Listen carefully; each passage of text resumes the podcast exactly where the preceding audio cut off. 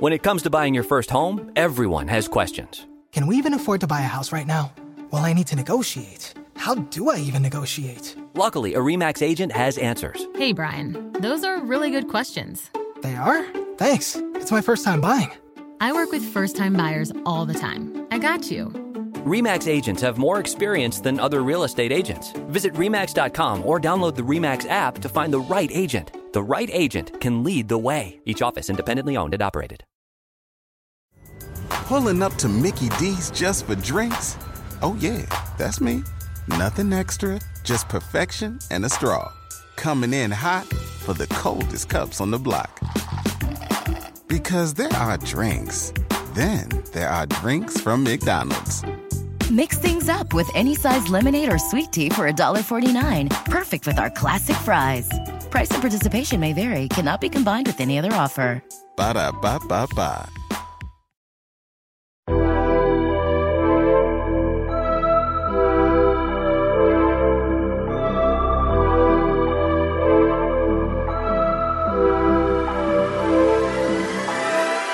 Ladies and gentlemen, welcome back to the Water Cooler, the world's most statistically average sports podcast, brought to you by the BLEAV Podcast Network, the number one podcast network for professionals, featuring 320 shows with a stable of former players and local media personalities. Check us out today at bleav.com. That's B L E A V. My name is Ryan Saba, the most electrifying voice in sports information. And with me, as always, well, it's just me this week, folks.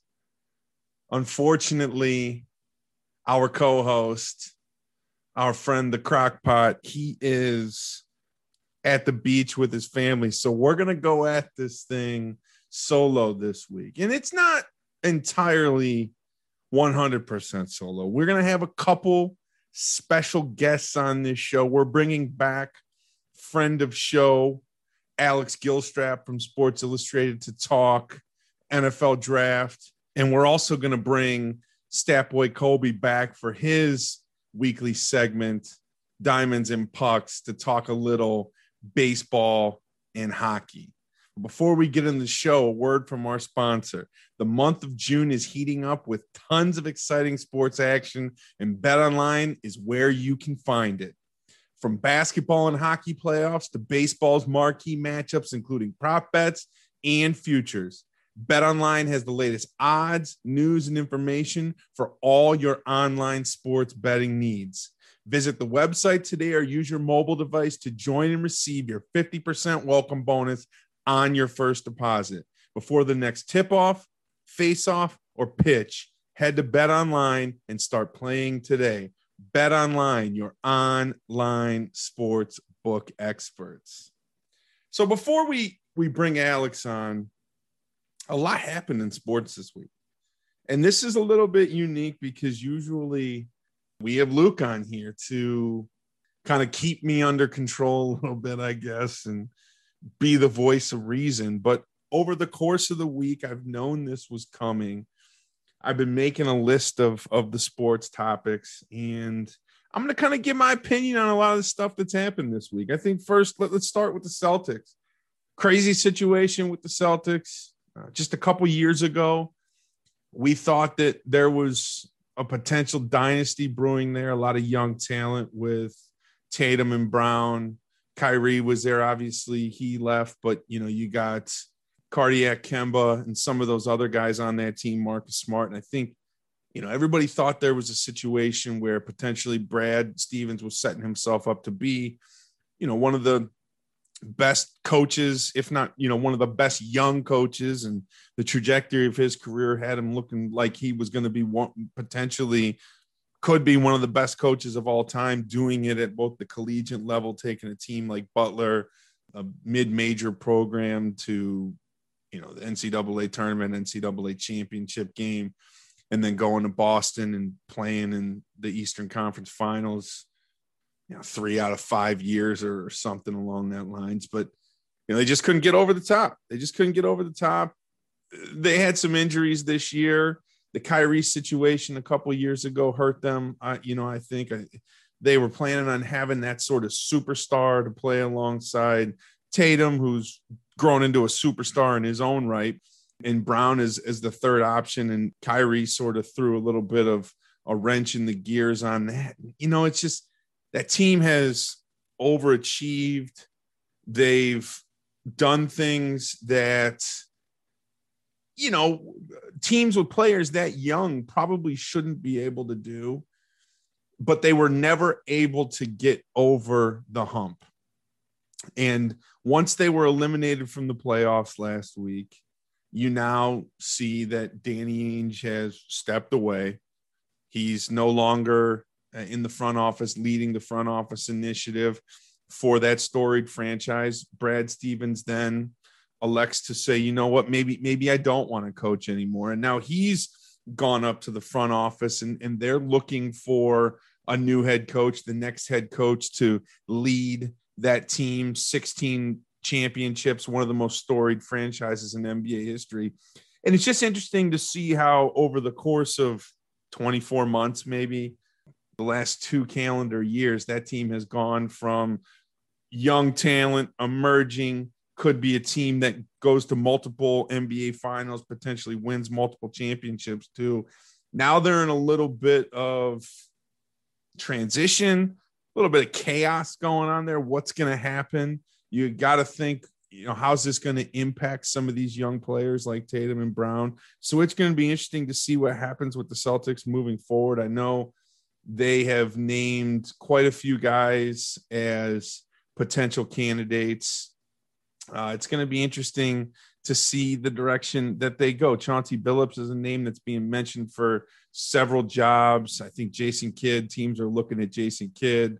Juwan Howard, all of a sudden, after a good year at Michigan, where you know Juwan couldn't get even an interview for an NBA position, and now he's being considered for the Celtics job and the Portland job. So there's quite a few guys. You're going to hear a lot of the same names for a lot of these openings. It's just interesting to see how that Celtics organization has gone from this could be the team of the future with the coach of the future to an organization in disarray. It just shows you how much that league can change in a two year period. The Lakers, I, you know, you can't talk about the NBA, you can't talk about the NBA playoffs without talking about the Lakers you got LeBron walking off the court five minutes early in game four. You have LeBron exiting the playoffs for in the first round for the first time in his 18 year career. There's been quite a bit of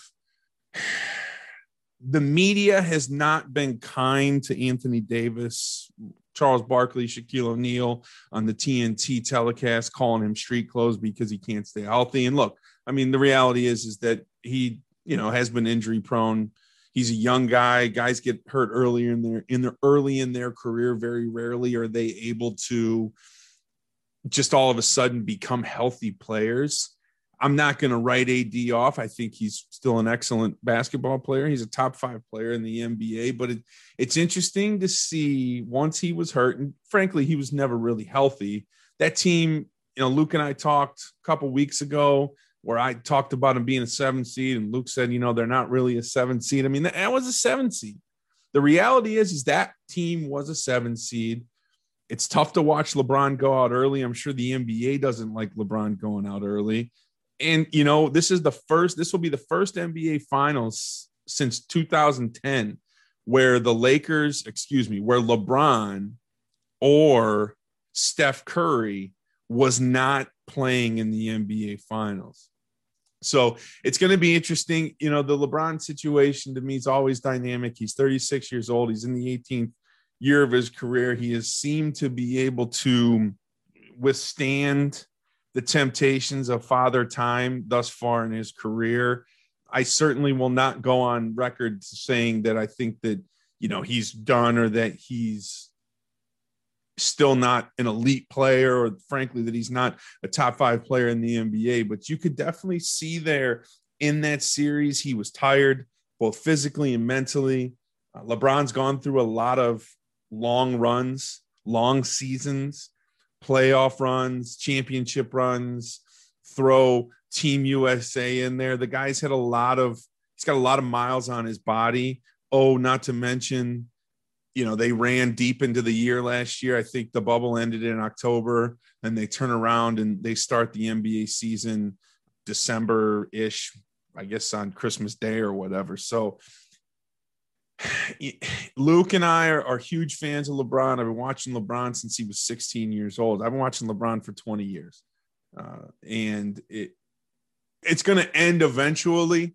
I'm not ready to write LeBron, LeBron off. I think the walking off in Game Four was just frustration. He took a lot of heat for walking away with five minutes left in the game. You never do that. I'm I'm not going to make any excuses for him for that. But LeBron needs a summer off he needed an early exit. The guy needs to take some time. He needs to get healthy. He needs to relax. He needs to get his body right. Anthony Davis needs to get his body right. I think that team still has another long playoff run, you know, potentially another championship run in them. But there's a lot of teams coming in the Western Conference. Utah's not going away. Phoenix isn't going away. Denver's still playing in the playoffs. They're getting Jamal Murray back next year. You've seen Michael Porter Jr emerge. Jokic is an MVP candidate. He's probably going to win the MVP. So Denver's not going away.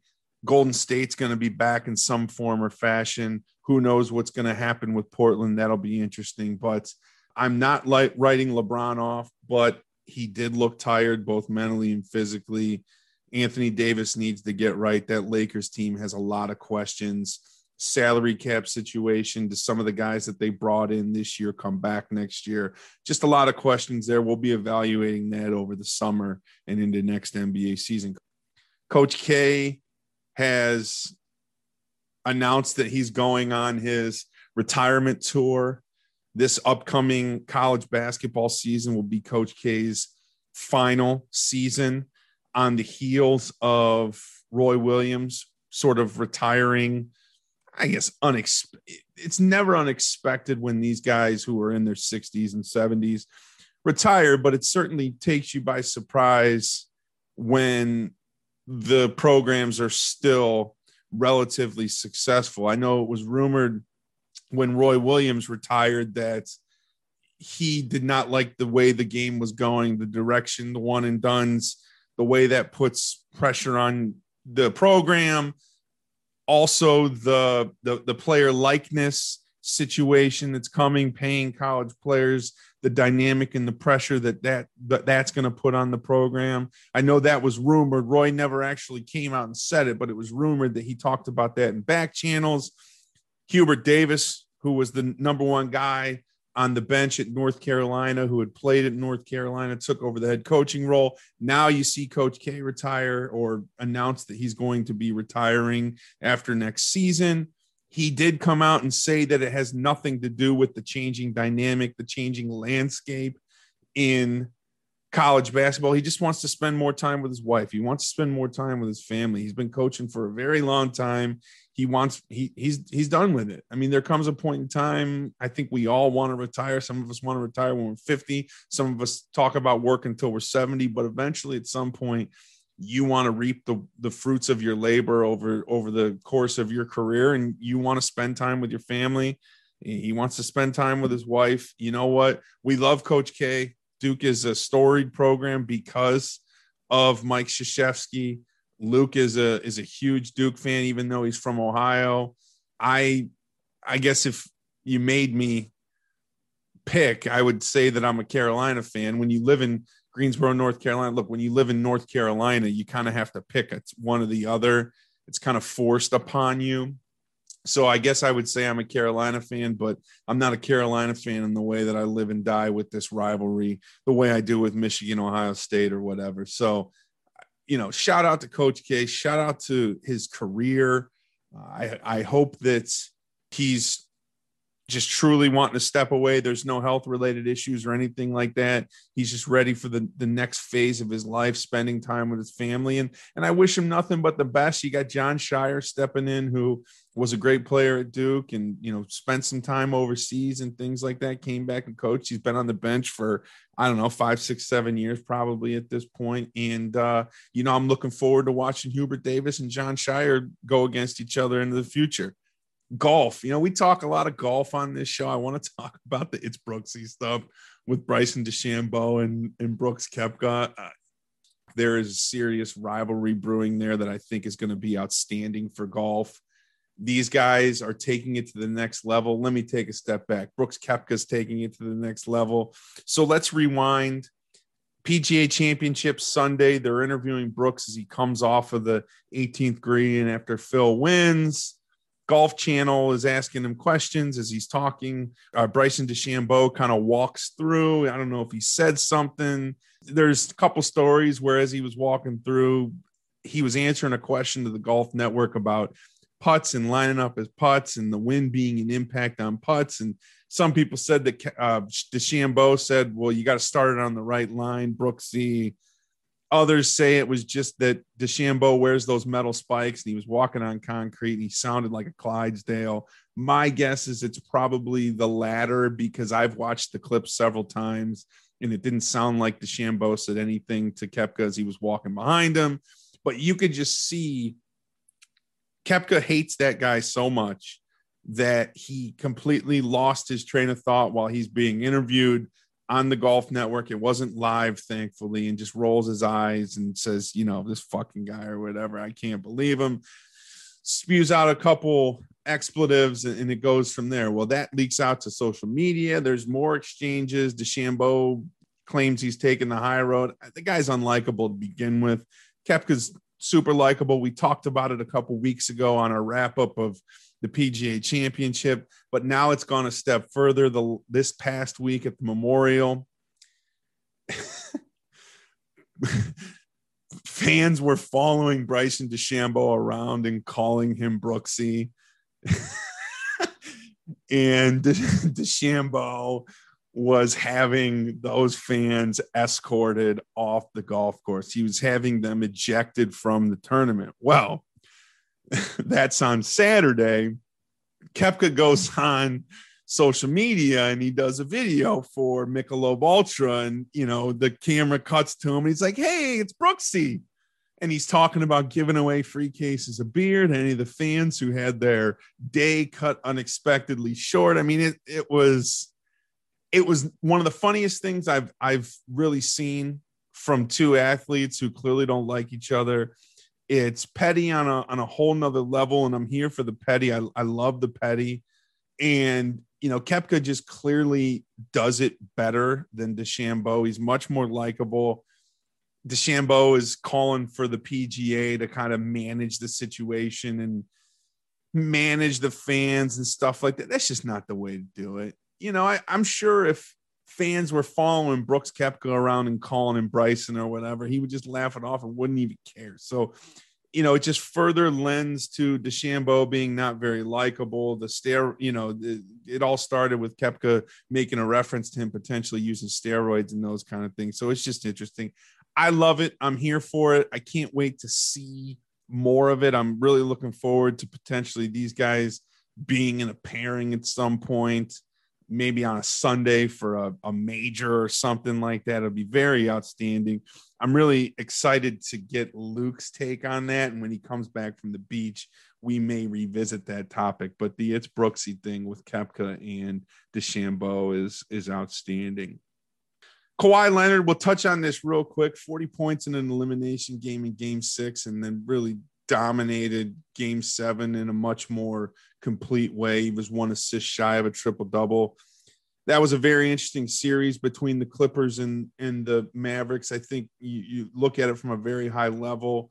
The Clippers were under a lot of pressure because of the early exit in the playoffs last year, bringing in Kawhi and Paul George.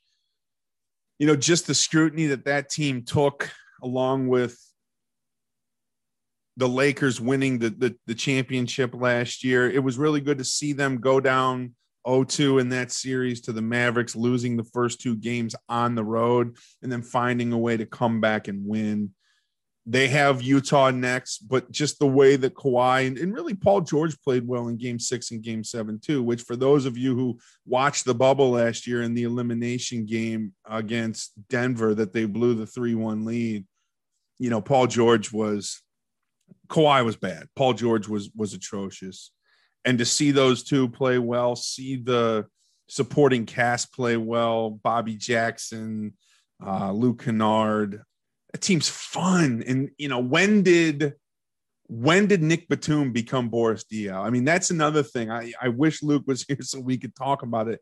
Boris Diaw, for those of you, you know, he played with the San Antonio Spurs on some of their second string of championship teams. He was an undersized center. Nick Batum sort of filled that role. He's playing center, small ball center. I, I love that team. They have one of the Morris twins. He shot lights out in game seven on Sunday. It, it was, it's great to watch. I'm a huge fan. For those of you that listen to the show, you know that I've sort of been picking them to potentially win or make it to the NBA finals for, for the last two years. They have Utah in this next round. It's going to be interesting. In the playoff preview, I picked Utah to advance to the finals. It'll be interesting to see that Utah team's fun to watch. They shoot a lot of threes. They play really good defense. So that'll be a really good matchup for the Clippers moving forward. Let's go to the other side. James Harden. The James Harden the James Harden injury. He's got the hamstring thing. He hasn't really been healthy for a while. He ended the season injured. Now, 45 seconds into round two of the playoffs, he's injured again. The Nets found a way to win, but you know the Bucks shot like 20% from three. They missed a lot of wide open shots. The Nets aren't really known for their defense. Game two of that series is tonight. We're recording on Monday night. So it's just going to be interesting. That whole dynamic, that whole series with James Harden, they're a super team. Without him, they're Kyrie, Durant, and a bunch of, of, of role players. So James Harden really, he's the MVP candidate of the three. He's the difference on that team. I think a lot of people are discounting potentially how valuable he is. Kyrie, we we've talked about this at nauseum. Kyrie and Kevin Durant aren't good with the media. They get frustrated very easily. I'm fascinated by this Nets team and the way that they're going to look moving forward and how much of an impact. I don't believe that Harden's going to play for at least the rest of this series. And without James Harden, can they beat the Milwaukee Bucks? I'm not going to say they can't, but I think it definitely puts it in question. So it's going to be interesting to see how that all plays out. It's something to keep an eye on. Finally, Team USA beating Mexico in the final of the CONCACAF Nations League last night. I was up till Jesus, one o'clock in the morning. That was a crazy game. Mexico scores with a minute. They score a minute into the game. USA just starts scraping their way back, scraping their way back. There was some questionable penalty calls late both ways in the box for penalty kicks. Pulisic hits his, becomes Captain America, which he was already, but it just further sort of starts to elevate his stardom. And I've been talking about Christian Pulisic for the last, I don't know, 18 months, two years. I mean, this guy won the Champions League first American to to be on a, a, European club that wins the championship Champions League, and then the next week wins, you know, the the Concacaf against Mexico. So it's crazy to watch this team as they begin to ascend into a global power. The average age of this team is like 24 years, 100 days or something. They're very young. 23 players on this team. 20 of them play for European club teams. Only three players on the whole team are on MLS squads. The dynamic, the structure of this team has changed so dramatically over the last four or five years. And it started with Jurgen Klinsmann making it a more international based team. And ladies and gentlemen, when Team USA is good, people watch. And we're going to be in the World Cup, and this team's going to be together for the next eight years. I mean, Pulisic's 24 years old, so he could be playing the next three World Cups on this team. A lot of these younger guys, Reyna, I mean, Reyna scored a goal and had an assist. He's 18 years old. He's 18 years old. He plays for Dortmund in Germany. Uh, McKennie was the player of the game. He's 24. He plays for Manchester City, I believe, or Juventus. You know, I mean, They got a guy that plays for Manchester City. They got a guy who plays for Juventus. They got a guy that plays for Real Madrid, for Christ's sake. So a lot of these guys are going to start to become household names, and it's fun and it's exciting. And I I beg all of you out there who can hear my voice and who listen to our podcast to get involved in Team USA now. Start to watch these guys, start to learn their names, start to get excited about their club teams. Giovanni Reyna, like I said, 18 years old. Weston McKennie. And let me see. Weston plays for, he plays for Juventus. He was the player of the game. Who's some other? Zach Steffen, who is the starting goalkeeper. He plays for Manchester City. He was pulled for the backup goalkeeper who had uh, Ethan Horvath, who had the huge, huge block. I mean, there's just a lot of names on here that you know people aren't used to. People are used to Clint Dempsey. They're used to Jozy Altidore. They're used to you know these names that we've been watching over the last eight to ten years who frankly haven't made the past two world cups. So you know watch team usa get out there watch them more and get excited about this team. So now let's bring in friend of show alex gilstrap co-host of BLEAV in nfl draft prospects. He's also a contributor to the NFL Draft Bible on Sports Illustrated. And I guess today, technically, technically, you are the co-host of the water cooler. Welcome to yeah. the show. No, yeah. Now that Luke's not here, I guess I'm second fiddle today. no second fiddle. We're, we're all partners here. So we had you on the week of the draft obviously was a busy time for you. You had a lot happening, a lot going on in your head. So, kind of two parts to the interview today. I want to take a step back and just kind of recap the draft a little bit. I got a couple of very specific questions there. And then I want to get into the process of getting from when the draft ends to the college football season and then sort of give the fans of the water cooler a little bit of insight into some of the guys that they should be watching next year college football season and what to expect going into the 2022 draft. Sound good? Sounds good. Let's do it. Perfect. All right, so let's start. The draft is what we're we're a month, five weeks post yeah. the NFL draft. It's always sort of like uh, Christmas for us, for the mm-hmm. guys that that really enjoy football, enjoy the NFL, enjoy college football, enjoy watching their teams get better.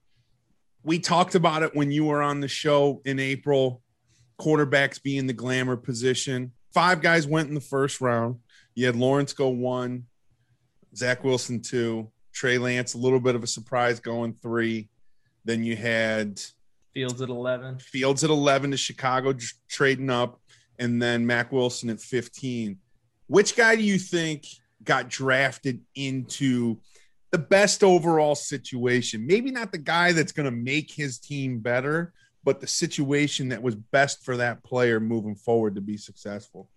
Yeah, you know, one one kind of landing spot that was surprising that I think is going to be very beneficial for both sides is Justin Fields. Uh, to you know, uh, eleven to the Chicago Bears. Obviously, selecting originally at twentieth overall. This is a team that's not far off from being a playoff contender, someone that's that's going to be making a playoff run. And I, I felt for the last couple years that they're a quarterback away. They're they're really that centerpiece. Mitch Trubisky and Nick Foles have kind of headed that that quarterback room for the last few seasons, and they've that's what's been holding this team back. They've had the defense for a handful of years, almost a decade now. They just haven't been able to figure out the offensive side of the football, and they have some playmakers on the offensive side. And you know, uh, Darnell Mooney, who they got last year, the rookie who kind of broke out. Of course, Allen Robinson being one of the best wide receivers in the NFL. And then David Montgomery, who's a solid running back, workhorse running back in their backfield. So Justin Fields, I think, is going to go into a good situation. But I think the best situation as far as lasting success in the NFL is San Francisco Trey Lance. This is this was yeah. kind of the main talking point we had last time I was on where I was telling you I think Trey Lance is going to be a 49er and you know it came to fruition on draft night and I just think it's a really good situation for him. He does have Jimmy Garoppolo there who despite, you know, just popular belief that Garoppolo is just not very good, he's fine enough to play if Trey Lance is not ready. That's sure. that's just the fact of the matter. And Trey Lance is just one of those quarterbacks that I think with the physical t- school physical skill set that he does have, both athletically and physically with his arm, he's someone that with with the proper coaching, the ceiling is astronomical, and he's going to San Francisco with Kyle Shanahan, who is known as one of the quarterback gurus in the NFL. So Trey Lance, I think, is just going to get the right kind of coaching, both from a mental standpoint, from both Shanahan and um, Jimmy Garoppolo. But then Kyle Shanahan's going to be able to really fine tune some of the some of the nuances to the position that Trey Lance didn't quite get at the FCS level, and only one year of starting as a quarterback in college. So I think Trey Lance, I mean, the ceiling is just like I like we talked about in April. It's just out of this world, and I think that if there's going to be a landing spot that's going to get the ceiling out of Trey Lance, it's going to be San Francisco with that that you know uh, expansive running game with multitude of running backs. Brandon Aiyuk and Deebo Samuel's going to be mm-hmm. healthy, and George Kittle being a security blanket as a tight end. They have everything in place, including the coaching staff, to find a successful quarterback post Jimmy Garoppolo. So I think Trey Lance is going to be in a, a really good situation. Yeah, I think you know obviously Fields is going to walk into Chicago he's going to elevate that team right away. But you got a guy like Trey Lance who isn't going to be forced to start day one. He needs that time. Elite talent, elite future, you know, for, for him, elite arm talent. You know, you, you heard all the guys, all the talking heads talk about the way that he reads defenses and those kind of things. He just needs more time. Right. You know, and he's in this perfect situation. I agree with you totally in the perfect situation to be able to sit there. Jimmy Garoppolo can also help him be a little bit of a mentor. Jimmy Garoppolo doesn't strike me as the kind of guy that's you know not going to talk to him in the quarterback room and those kind of things. So I, I agree wholeheartedly. Um, let's move on to you know reaches. Every year you kind of look at you say okay which guys are in the best situation and then you start to look at which teams probably reached for a player that they didn't necessarily have to who do you think? And and let's focus primarily, probably early. Yeah. Which guy got who was the biggest reach there in the first first day or two? Yeah, I mean, if we're just looking at the first round, you know, there's there's people that want to talk about Alex Leatherwood. That was a reach to go to the Las Vegas Raiders at 17. Jamin Davis, linebacker out of Kentucky, he has some fans. He has some height, weight, speed, athleticism at his size. Going to Washington 19 was a reach, but for me, the biggest reach as far as where I had him graded hmm. versus mm-hmm. where he was selected was Joe Tryon, the last pick of day one mm-hmm. to the Tampa Bay Buccaneers. This is uh, the, he's a defensive end from Washington. For those that don't know, and he he primarily wins by being a long athlete, and that's what he's built as. He's built as this athletic outside rusher, outside track rusher that has all the length in the world, and and he has length. I get it. I just don't think he's quite the athlete that some want to build him up to be. And someone with the body shape and composition of Joe Tryon that has to win with athleticism, I don't think it's quite the athleticism you want. Like K'Lavon Chaisson was is a prime example. Azeez Ojulari, those are outside track rushers that we've seen in the last couple years that are going to be pri- primarily three, four outside linebackers. That's probably going to be asked to drop back into coverage some.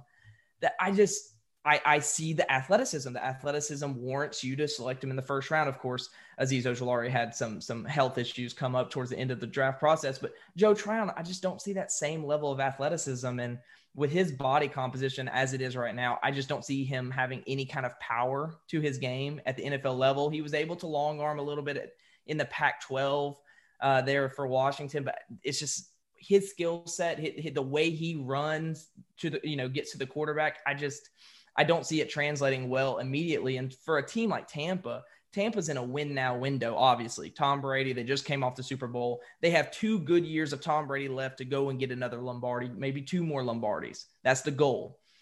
And I just feel like Joe Tryon's one of those players that has a longer projection that doesn't really give you much in year one or year two that you're hoping by year three, year four is a better football player. So you know, I understand, you know, they didn't lose a starter. That this draft wasn't quite that important for them. They have every key piece coming back, but I would have liked to have seen them go with someone that has a little bit more nuance to their game, someone that's a little bit more technically refined, that knows how to win right now, and I feel like can win right now. And Joe Tryon to me is just not the answer for a team in that kind of situation. All right, so you're uh, Jason Jason Licht is that is that is that the GM Jason of the Tampa Bay? Yeah.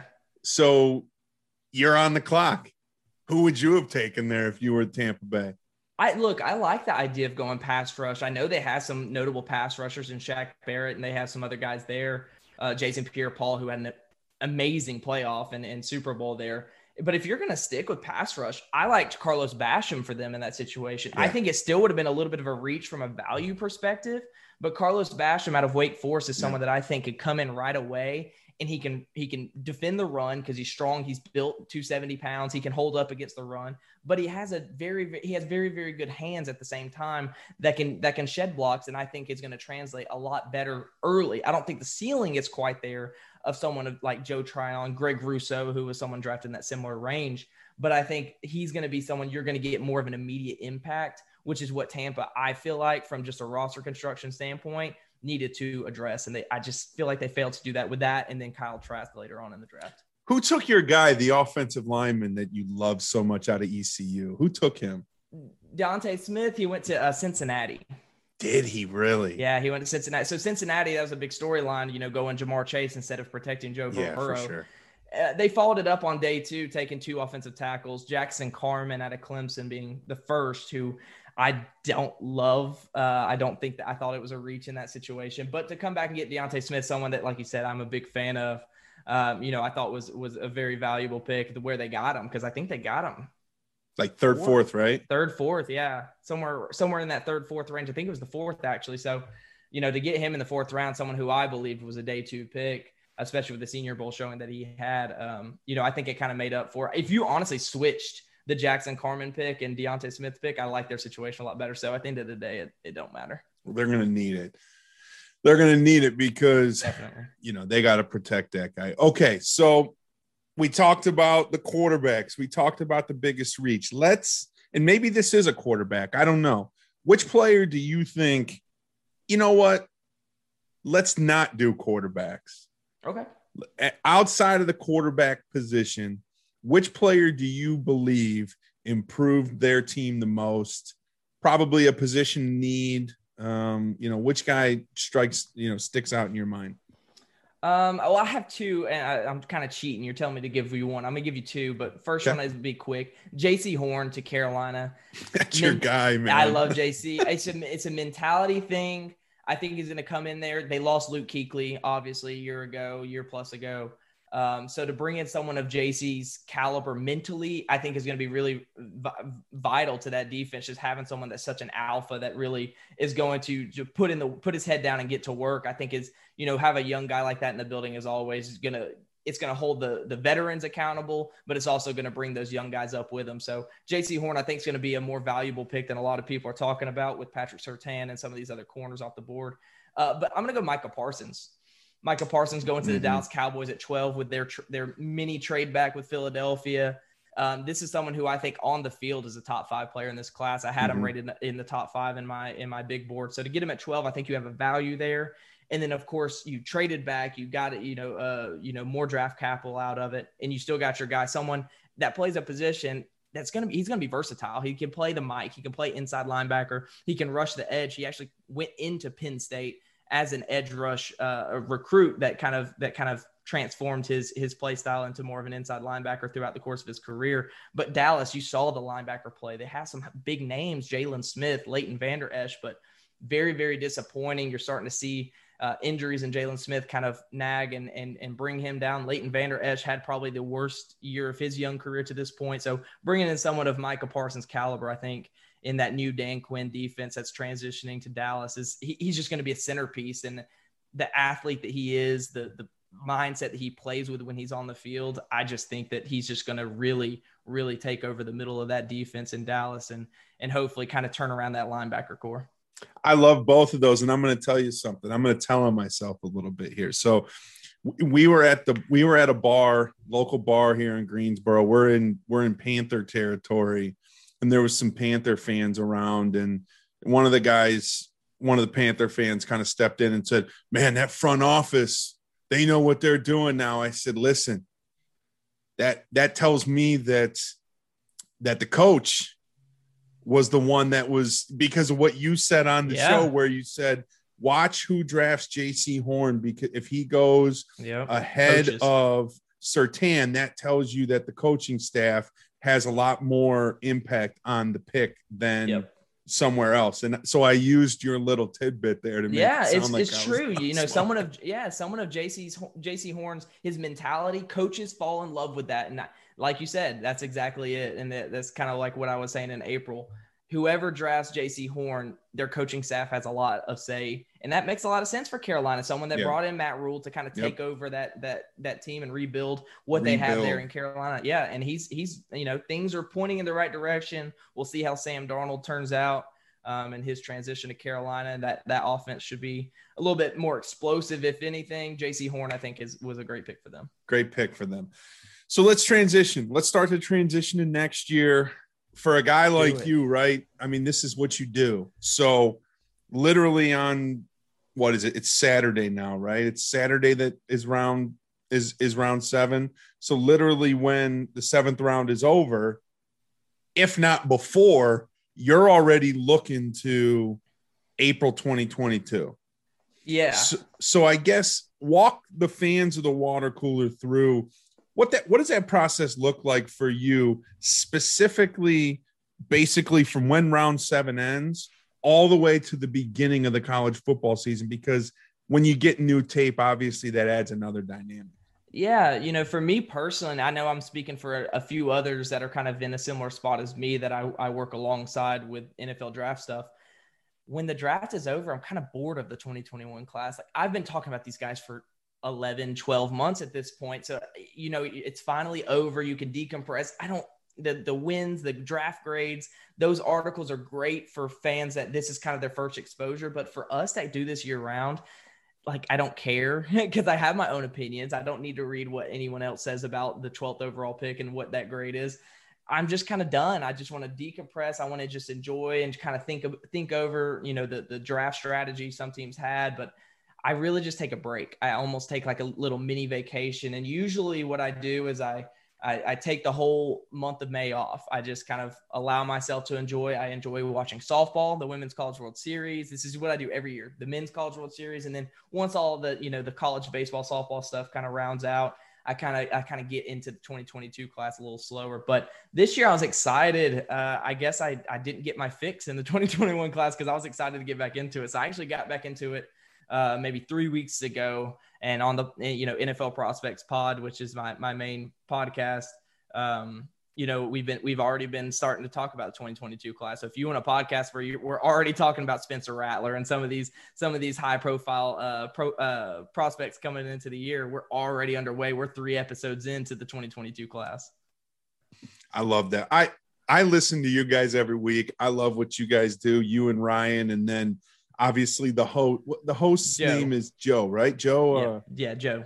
Joe DeLeon. And he's he's more of like a host. I, I don't think he kind of digs into the tape as much as you guys do. Exactly. Correct? Yeah. No, so he he's doesn't. really he's, just he sort of the just keeps us in line. he's the moderator, right? Yeah, I mean, he is. I I love what you guys do there. So let's start talking about some of these guys. do it. You know, we always got to start with the glamour position. You talked about Spencer Rattler. There's some other guys, the kid from USC that, you know, talk about let, let's keep it specifically maybe to the first round quarterbacks. Yeah. I know there's always three or four names. Talk about those guys, where they play, maybe a little bit of height weight stuff, and then how you would rank them as it stands today before we start to see games coming in August. Yeah. So for me, you know, I, the we the way we do summer scouting, the way we do it through the podcast, we go position by position. So we started obviously the quarterback position, the most exciting position.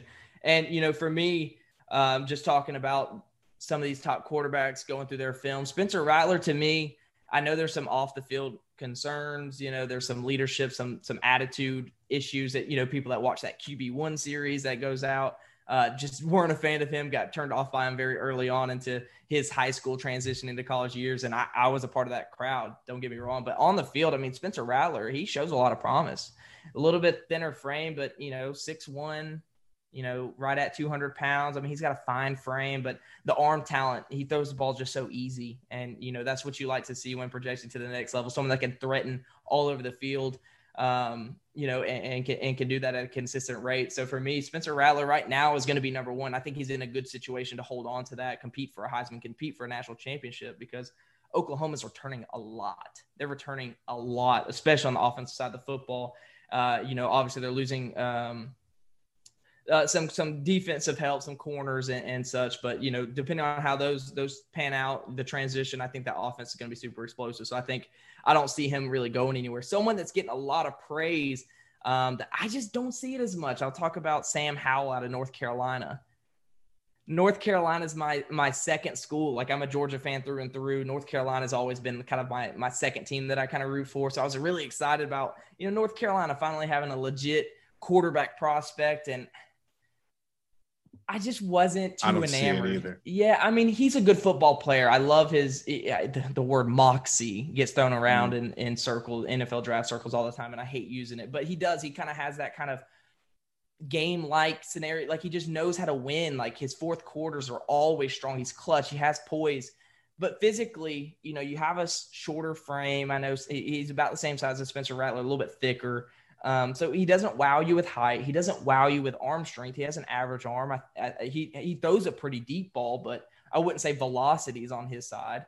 And you know, I think just everything about him, athleticism, it's a bunch of average, and and that kind of scares me, especially for someone who is losing Dazz Newsome, who went to Chicago Bears, losing Dyami Brown, who went to the Washington Football Team, losing Javonte Williams, who went uh, to Denver, and then losing uh, Michael Carter, the other yeah. running back, to North Carolina. I mean, he's losing four of the best weapons in college football, obviously all being drafted within the first four or five rounds. You know, I, it, how is he going to elevate the level of play of North Carolina from 2020 to 2021 when he's losing all of the, you know, the the, the ball production that he is? It's it's going to be tough for him. So that's someone I'm I'm kind of wary of, um, you know, going into the this this coming season if if he's going to be able to elevate, build off of that 2020 season when so much production is going, you know, going to the NFL. Uh, one more. I got to give you one more sleeper. Not really a sleeper, kind of a sleeper. Someone that I'm higher on that I'm excited about going forward. That's Carson Strong out of Nevada. Carson okay. Strong, yeah, big, bigger body, like 6'3, 210, a little bit bigger than these other guys at the top. But let's just talk about checking boxes because that's that's what the quarterback position is all about is how many boxes can you check? And for me, frame checks the box. He's 6'3, 200 plus, you're good.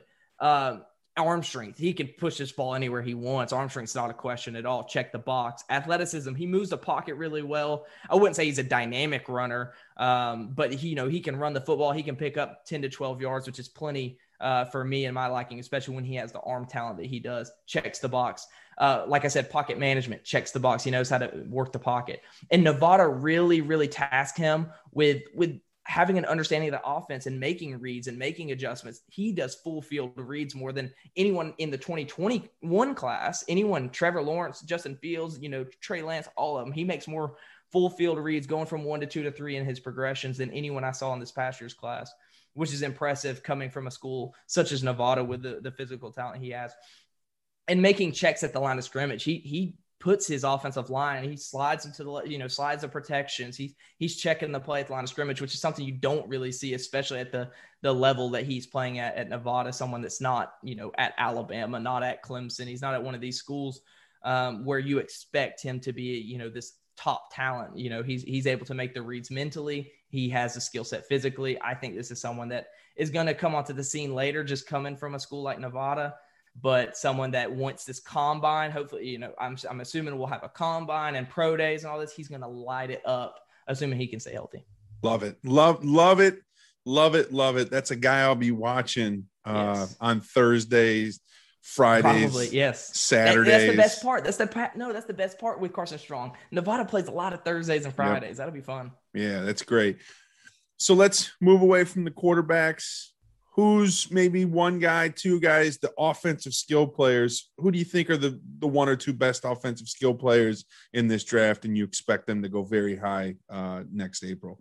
Yeah, you, know, actually, just uh, it was yesterday or the day before I posted my top five running backs as I finalized those, and it's a little bit, un, you know, it's a little bit off the wall. You know, people love Breece Hall out of Iowa State, and I get it. He's a good football player, early down back, kind of uh, not to make a, a, school by school, you know, kind of um, comparison here, but David Montgomery, similar skill set. Not really going to do much in the passing game. Not going to be have much value on third down. But if you ha- give him a Tarik Cohen to pair with, I think Breece Hall can be very successful. But for me, the top two backs in this year's class is Kyren Williams out of Notre Dame someone that I think just has all the goods on and off the field. He said he interviews great, but on the field, explosive. I mean, explosive. I went back and I watched uh, some of that playoff game, and he just he just looks like he's a little bit of a different athlete. Not at that stage on that you know caliber of athletes around him. Super impressive. He's a little bit of a smaller back, but he doesn't play like it. Uh, contact balance, physicality at you know at the point of attack, and then his pass protection. He'll take blitzing safeties off their off their feet, and you know packing that into five foot nine, 190 pounds is really really impressive to me.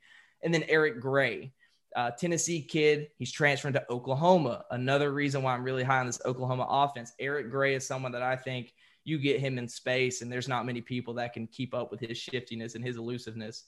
Someone that can that can work almost like an in and out move in basketball, euro stepping down the field, keeping the safety off his heels, moving left to right, but doesn't lose any speed, doesn't doesn't lose any of that that momentum going forward. So Eric Gray is someone that I think it's going to be, especially in a wide open offense, Oklahoma, who runs a lot of wide sets. Give him some space, some draw plays up the middle, give him some room to run, some alleyways, and he's going to take off. I think Eric Gray's an exceptional talent. At wide receiver. oh, go ahead. Yeah, go. No, I was going to ask you if you had a chance to look at the wide receivers yet. Yeah, so wide receivers, I'm finalizing kind of my top fives right now. And you know, this is a disappointing wide receiver class to this point relative to the last couple years. And, and you, know, I'm almost spoiled because these last two years have been so unique. I mean, Jerry Jeudy, CeeDee Lamb, Justin Jefferson being last year's class. And of course, the class we just had this year, uh, having the, the, the caliber of athletes that they did, you know, Ja'Marr Chase and, and Jaylen Waddle, DeVonta Smith was was an interesting evaluation A little bit disappointed in this year's class is a little bit up and down, but for me, someone I, I like a lot and who right now is slotted at my wide receiver one is Treylon Burks out of Arkansas. Okay. Uh, almost similar to AJ Brown. Think AJ Brown with Treylon Burks. Tall, a lanky. Bit, yeah, he's a little, well, a little thicker, but has long arms. Okay. Uh, just despite a little bit thick uh, play, someone that really dominates as a as a, a, screen receiver, someone that works the short to intermediate areas of the field, but has the physicality after the catch, and that's what makes him so unique. And that's what you know I I missed on AJ Brown. I had him a little bit lower than I probably should have because I just didn't see a dynamic athlete. But I just I, I guess I didn't value at that time, you know, a couple years ago, a few years ago when he was coming out. How important it is to have that YAC ability, that ability to work after the catch and yeah. almost turn into that running back um, and I think I see a lot of the same the same stuff in Treylon Burks out of Arkansas, coming from an offense with not a lot of talent. Feleipe Franks at quarterback didn't give him too much favors, but mm-hmm. to get the ball in their hands, they threw him the screen pass over and over and over just to get the ball in this man's hands because he's their most dynamic playmaker, uh, you know, on the offensive side of the football. So someone I'm I'm looking out for that going through a quarterback change, obviously with Franks out to the NFL, um, but someone I'm really I'm really liking. Wide receiver two, it's tough. There's it's really a pick your pick your flavor. There's Chris Olave, mm-hmm. someone that's a route running guy. His his his film's really not all that exciting, but he no. just does everything well. You know, he's small too. He's he's small. He's thin. Um, but he just finds he finds open areas of the field, soft spots in coverage, and he catches the football. And I can't hate him for that. But some people like Chris Olave. Some people Ohio State, Garrett Wilson, yeah. another Ohio State wide receiver smaller guy, but really, really shifty, good mm-hmm. route runner, and and attacks the ball at the at the at the catch point really well.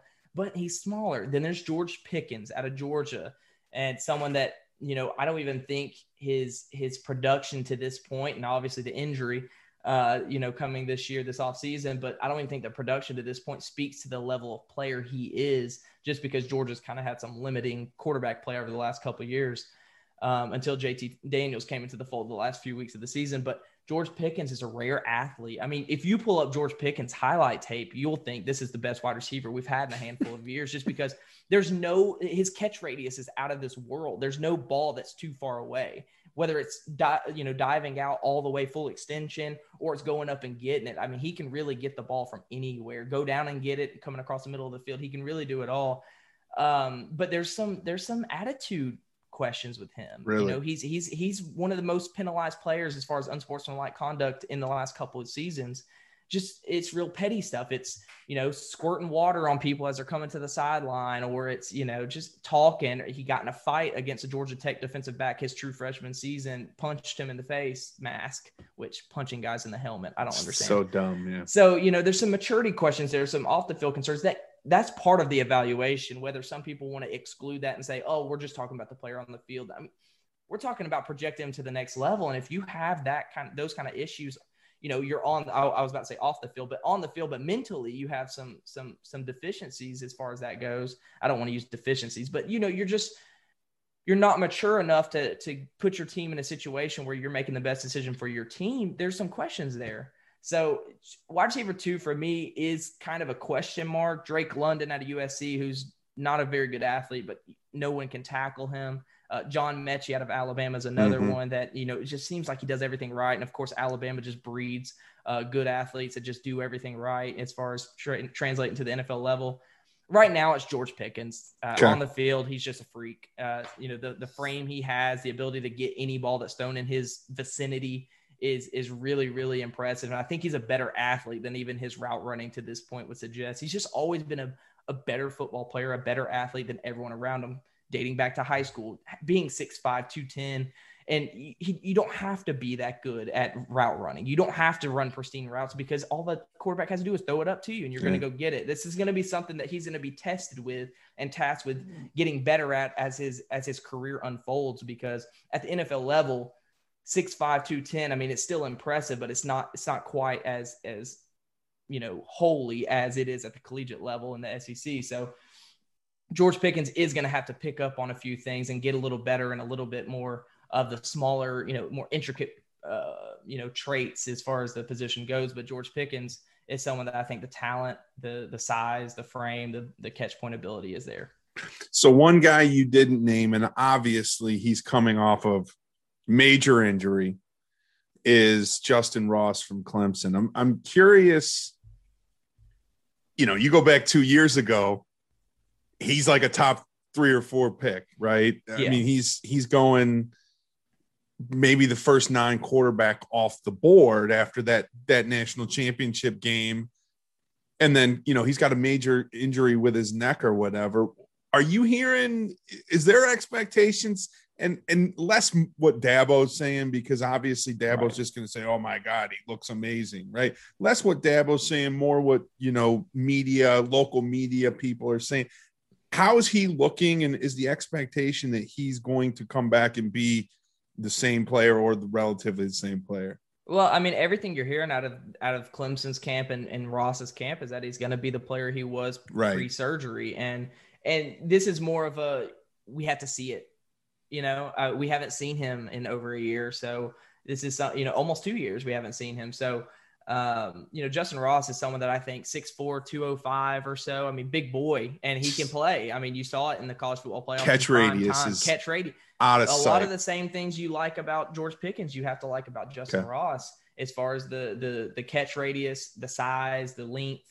He can really do it all as far as that goes. So this is this is he's being left out of a lot of the wide receiver conversation right now because he's really just a question mark and he has a year. He has this 2020 season to kind of put himself back on the radar. And if he, if he shows he's capable of being the player that he was in 2019, he's going to shoot right back up into that top three, top five conversation sure. easily. It's just, it's just, you have to be wary of neck injuries are a little bit scary. Obviously DK Metcalf, uh, similar situation with the neck coming out of college. Um, at least Justyn Ross has a year to prove that he's good. Uh, that DK Metcalf didn't get, which led to his slide in the NFL draft a couple years ago. So, uh, or last year. So Justyn Ross is someone that I think could easily be in this top three, especially when, in a down wide receiver class in my mind. Um, but we just we just got to see it. Got to see it. Yeah. So let's talk defense. Um, who who are you liking right now to, to be the first defensive player off the board? First defensive player off the board is Kayvon Thibodeaux out of Oregon. Right. Okay. Yeah, yeah defensive end, right? Or I guess yeah. an edge. Yeah, defensive end. Yeah, def. I, I would play him at four three defensive end. Long, lanky, has every but plays with power. Oh, he's he's fun. I haven't dove deep into him yet because I'm going position by position. But someone that I've watched obviously from afar as I'm watching other Oregon players and people playing Oregon, and he's just a constant disruption. Yeah. it's it's ridiculous how how freakishly athletic that you know this year we were kind of missing that bona fide edge rusher. We had Chase Young last year. We had uh, Nick Bosa the year before that. And we, you know, we we go back, dating back to every year. There's that one guy at the defensive end position. I know Atlanta, for instance, was hoping to have one of those guys this year picking at number four, but there there just wasn't. There wasn't someone that was worthy of a, a top five pick in this year's class to me. So uh, I think it'll be a nice breath of fresh air to get one of those guys back in there. So outside of Thibodeaux, because he's obviously, you know, he's a he's a top two or three pick. Uh, who's maybe a guy behind him that's not as highly touted? Um, yeah, I mean, someone that's similarly as far as highly touted Derek Sting- Stingley Jr., someone we talked yeah, about. LSU it feels corner. Like, feel, yeah, LSU corner. I feel like he's been a name for six years, but he's only going into his true juniors because as a true freshman, he bursts onto the scene and was this phenomenal football player. Kyle Hamilton, uh, the safety out of Notre Dame, the free safety out of Notre Dame, is an exceptional football player. 6'4, 205 hits you like a linebacker, but can cover the back end like Earl Thomas. I mean, this guy is an exceptional football player and is going to be the highest rated safety I think I've ever had when really? it's all said and done. Yeah. Kyle Hamilton. It. Kyle Hamilton, Notre Dame, number 14. I I just don't see how this guy walks away as no, nothing more or nothing less than my number one safety I've evaluated in the four years I've done it. Wow. He's he's just an exceptional football player. Like I said, the range on the back end, Jessie Bates, a good football player. Uh, I know you're familiar with, unfortunately, a little bit. That's a good football player. He can cover the back end better than anyone right now, I think, in the NFL. Uh, over the last couple of years, you have that kind of range, but you have the hit power of someone like Kam Chancellor. I mean, it's really, it's really like that. I'm not saying he's Kam Chancellor. I'm not saying he's he's this or that, but I'm saying that's the kind of caliber of potential that this guy has, and he's just shown it throughout his first two years of college to this point. All right, that's great. Listen, I got one more for you. Okay. And all you do is talk about prospects and you talk about football. So I'm going to ask you something outside of that. So I I, I noticed because I follow you on Twitter. Uh, I I mean I got to get my I got to get my information about draft prospects from you and Ryan Roberts. So right. I follow both of you guys now, and I love the I love the back and forth and the banter. By the way, oh yeah, um, we love busting each other up. I love it. But you said something about the the NBA playoffs. Are you, so? I'm guessing you're a Hawks fan. Yeah, I, am Georgia through and through. I'm mm-hmm. a fan of all the Georgias, the Falcons, yeah, Hawks. So let's talk a little bit about the Hawks. I'm just going to ask you obviously they blew a 25 well almost almost. blew a 25 point lead. I'm just interested in how you feel coming off of game one.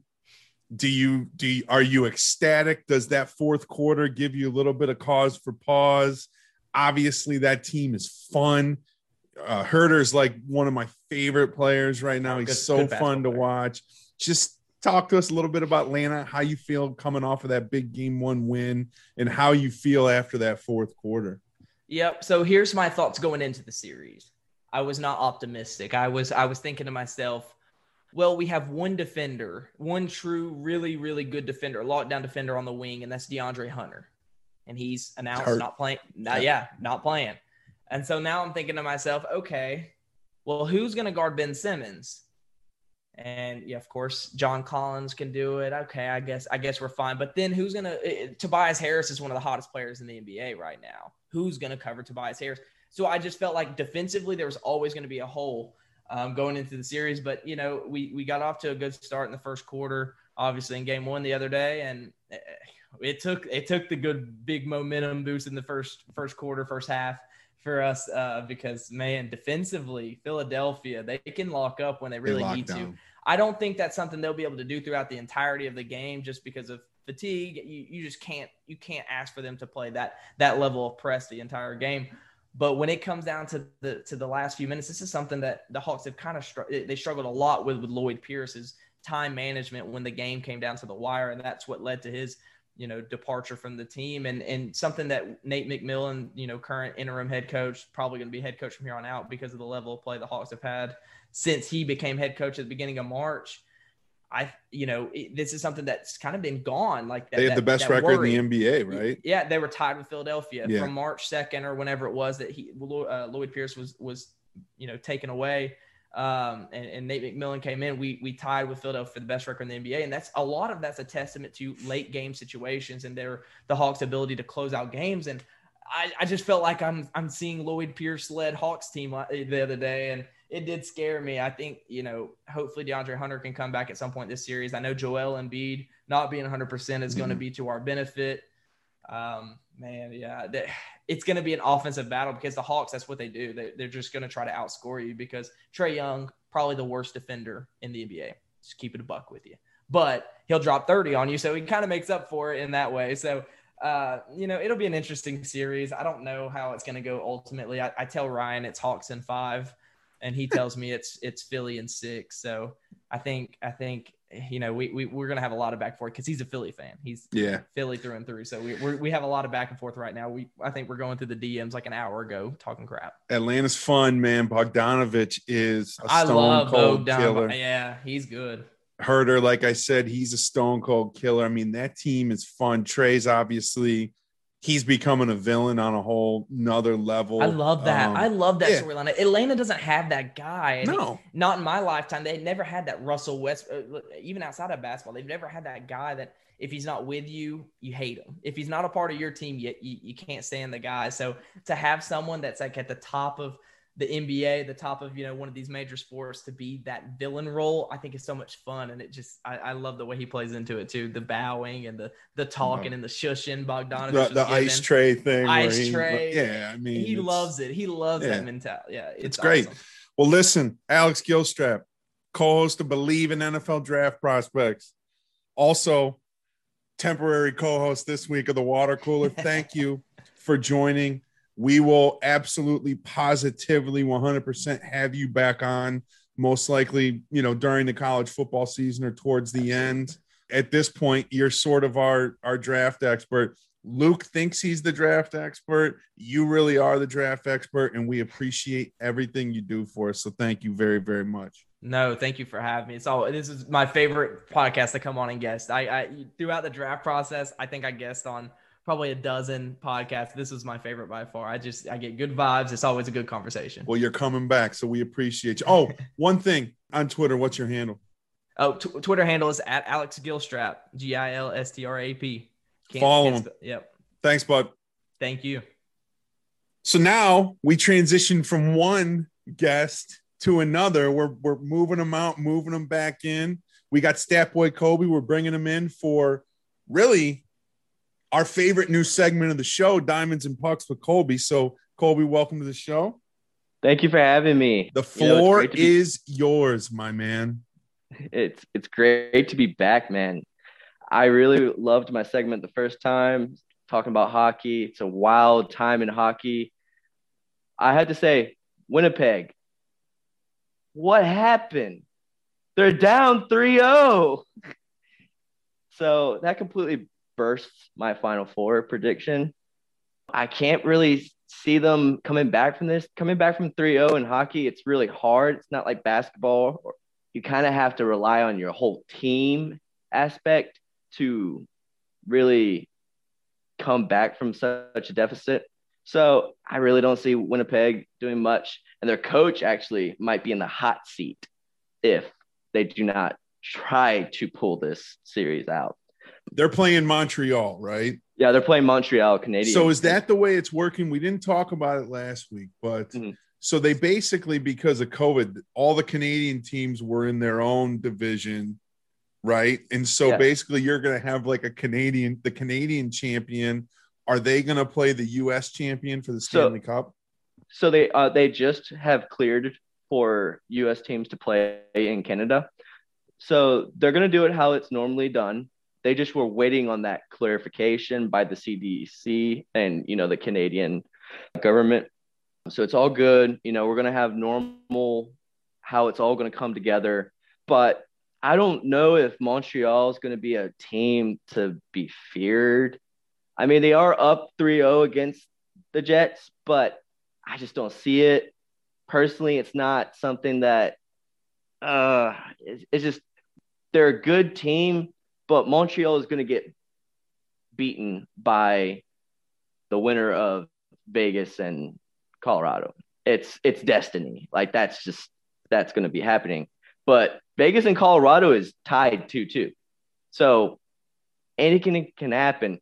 Bruins are literally playing right now and it's not looking good right now. It's literally 1 1 into the first period. And God, Bruins are tied with the Islanders 2 2. And it's just, wow, what a series it's been. And, you know, I can't really see if the Bruins go down 3 2, it's going to be really hard for them to come back. Where's game Uh, six? Game six is in New York. So right now they're playing game five in Boston. And get, if it goes to game seven, game seven will be in Boston. Now, the ideal choice, if they go down 3 2, they will have to win game six and they must win game seven. I mean, it's in Boston. So it's like tonight they should win. But shout out to my man, uh, David Pastrnak. They call him Pasta. He smacked a goal in from the uh, literally the logo. He literally pulled. It's like a Steph Curry pull up half court shot. Literally, this man takes it to the logo and knocks it in. And first goal. It's not even. It's 123 left in the first uh, period, and literally smacks it in. It's it's insane. But then the Islanders tied it up with a pretty uh, cheap shot goal. It was a Well, we shot. thank we thank you for coming on while while your Bruins are playing because I can I know that it's eating you up inside that you're not watching. it. it's it's eating me up. I really hope they do. I stayed up really late on Saturday watching the game, and when the Islanders tied it, and the Islanders went up four one because we had an empty net goalie, I was just like, wow, we this series is tied, and it might come to the last play with this series. And I, I just, I really don't like that. It, I, I really think the Bruins need to take advantage of this Boston game and then go and beat them. And now, if they lose to the Islanders next game, that's okay because the next game is Boston. So that you have that momentum. But all eyes are now on Tampa Bay and Carolina. Mhm. This series is interesting. So it's 3 1. Carolina won one. Uh, they won game three. And it's interesting because Carolina did not win it all at home. So this is what scares me. It's coming back in game five at home with Carolina. And I just don't see it happening for the Hurricanes this year. The Tampa Bay Lightning are a very good team like they were last year. And it's going to be really tough for them to really get anything going. My prediction is still the same Bruins and Avalanche in the final. That's it with hockey. We're going to go into baseball.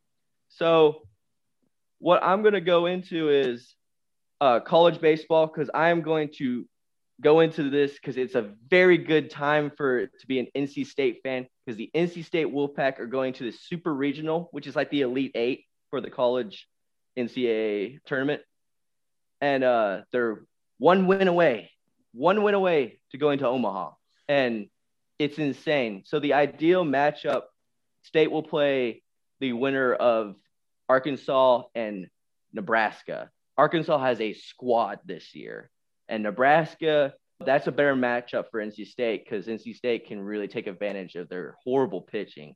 So eh, I really see if it's Arkansas State, it's going to be a death match. Basically, whoever hits last is winning. And if it's going to be Nebraska and State, State's winning that because Nebraska's pitching, their bullpen is not good. So take a, a little bit of segue to Major League Baseball. So I didn't talk much about Major League Baseball at all last time, and I wanted to introduce this because my Boston Red Sox have swept, swept the New York Yankees, the dirty Yankees, as I like to call them. The. And I hate the Yankees. Um, I hate New York. It's just not a not a fan. You shouldn't uh, hate anything. You can dislike them. But uh, Hate is very strong, Colby. I know, I know. But New York Yankees have been swept by the Boston Red Sox. It's a great time to be a Boston Red Sox fan. Uh, right now, Boston is playing the uh, Miami Marlins, and they're up 5 2. This looks like it's an easy win for Boston. So I'm just going to go into the divisions and kind of just skim through these really fast. Okay. So starting with the AL, with the East Division, it's Tampa Bay at number one, Mhm. which came into a shock to me because Blake Snell, their really good pitcher they had in the World Series last last year, it's not there anymore. I don't know if what their pitching rotation is looking like. I've only seen a couple Tampa Bay games this year, and they really don't look like they have a solid bullpen, but the starting pitching seems solid for the most part. So I I see them making the playoffs. Might be a team that gets cold and probably loses and does not go pretty far. Okay. Uh, and then the second team in that division in the East is the uh, Boston Red Sox, which I'm happy about. And then after that, the Toronto Blue Jays. And then second to last, the New York Yankees How many games back are Boston? Is Boston back? uh, against Tampa Bay. Yeah. Uh, so right now they are sitting. Uh, Tampa Bay is 38 and 23. Boston is 36 and 23. So they're Okay, so they're one game back. Yeah. And then at the uh, bottom of the division, who are basically probably set for the number one pick for the uh, MLB draft, the Baltimore Orioles. In the Central Division of the AL is the Chicago White Sox at the top at 36 and 23. At the second in that division is the Cleveland baseball team at 31 and 26. The third in that division, the Kansas City Royals, 29 and 28. And then the second to last is Minnesota Twins, 24 and 35. And then the bottom is the Detroit Tigers at 24 and 35. The biggest spread from first and the, the Indians, excuse me, the Cleveland baseball team are the second place team that are that are behind the most games from the first place team. They're four games mm-hmm. back. Yes. Yeah. Personally, if you have to ask me, I do not. I see Cleveland probably getting cold towards the end, and uh, the Kansas City Royals stealing that second. Well, the their offense is atrocious. They can't hit. I mean, they're It's- they're calling up Bobby Bradley. Yeah, I haven't seen much of the offense uh, with them. It's Well, they're uh, calling up Bobby Bradley. They just sent Mhm. Jake Bauers down, who was playing first base, that was hitting Yeah. like 140. yeah, You know, they lost Lindor. Lindor hasn't been playing great for the Mets, but yeah, they're pitching solid. Their bullpen gets a little suspect in the backhand with with Car Karnacek, Karsacek, and and Brad Hand, Yeah. but he's kind of a suspect kind of pitcher to me. Like I don't know, it just it doesn't seem right.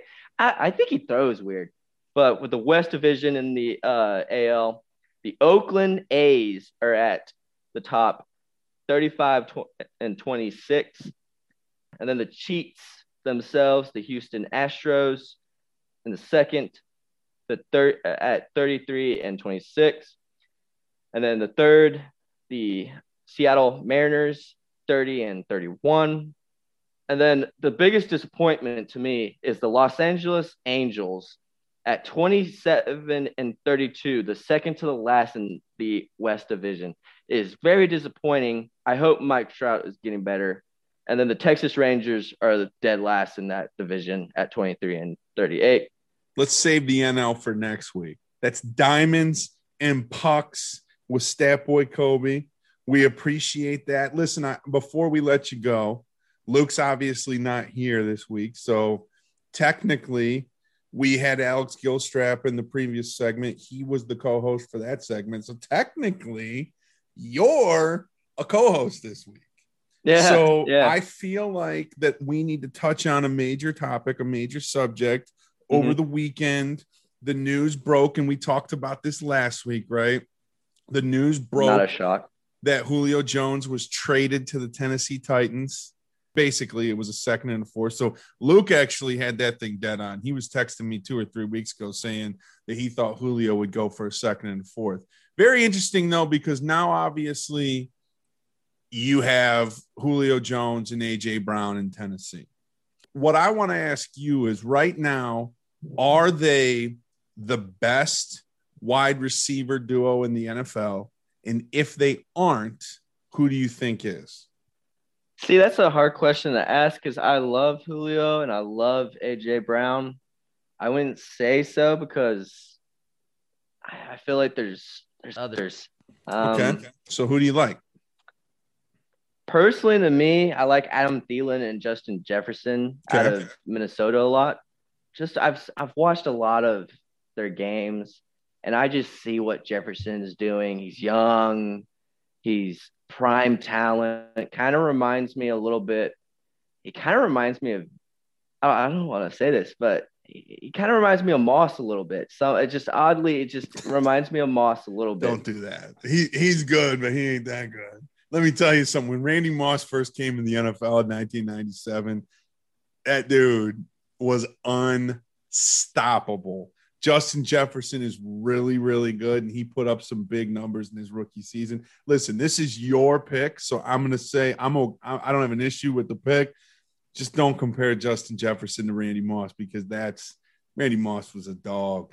Yeah. Look, I like it. I mean, there, there's obviously quite a few duos in the NFL. You got Godwin and, and Mike Evans. Mhm.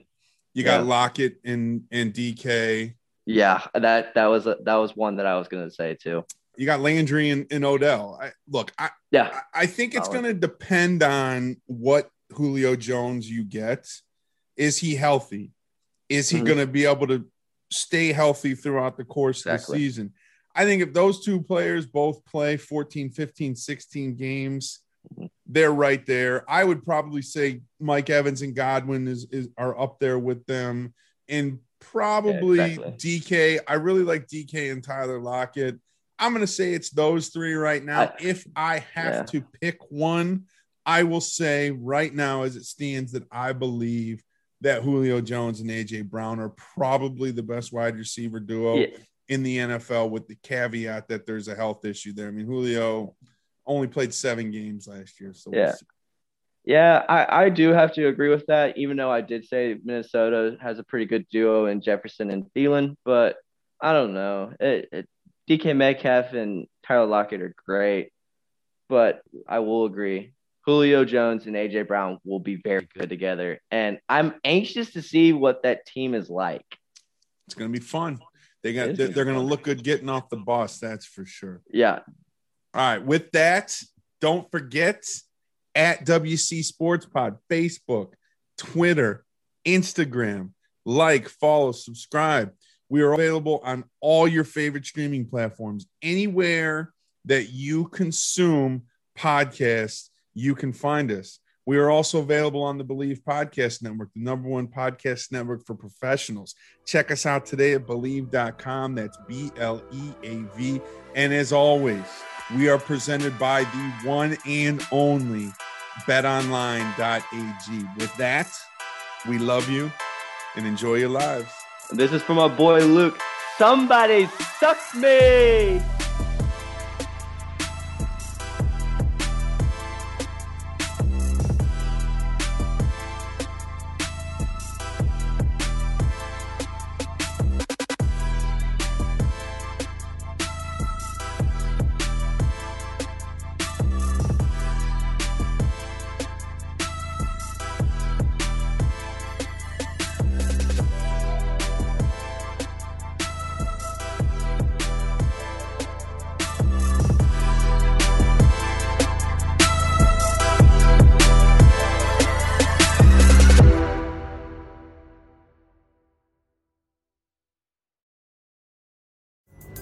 Pulling up to Mickey D's just for drinks?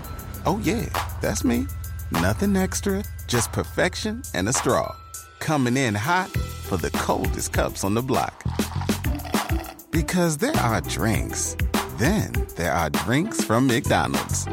Mix things up with any size lemonade or sweet tea for $1.49. Perfect with our classic fries. Price and participation may vary, cannot be combined with any other offer. Ba da ba ba ba. Reese's peanut butter cups are the greatest, but let me play devil's advocate here. Let's see. So, no, that's a good thing. Uh, that's definitely not a problem. Uh, Reese's, you did it. You stumped this charming devil.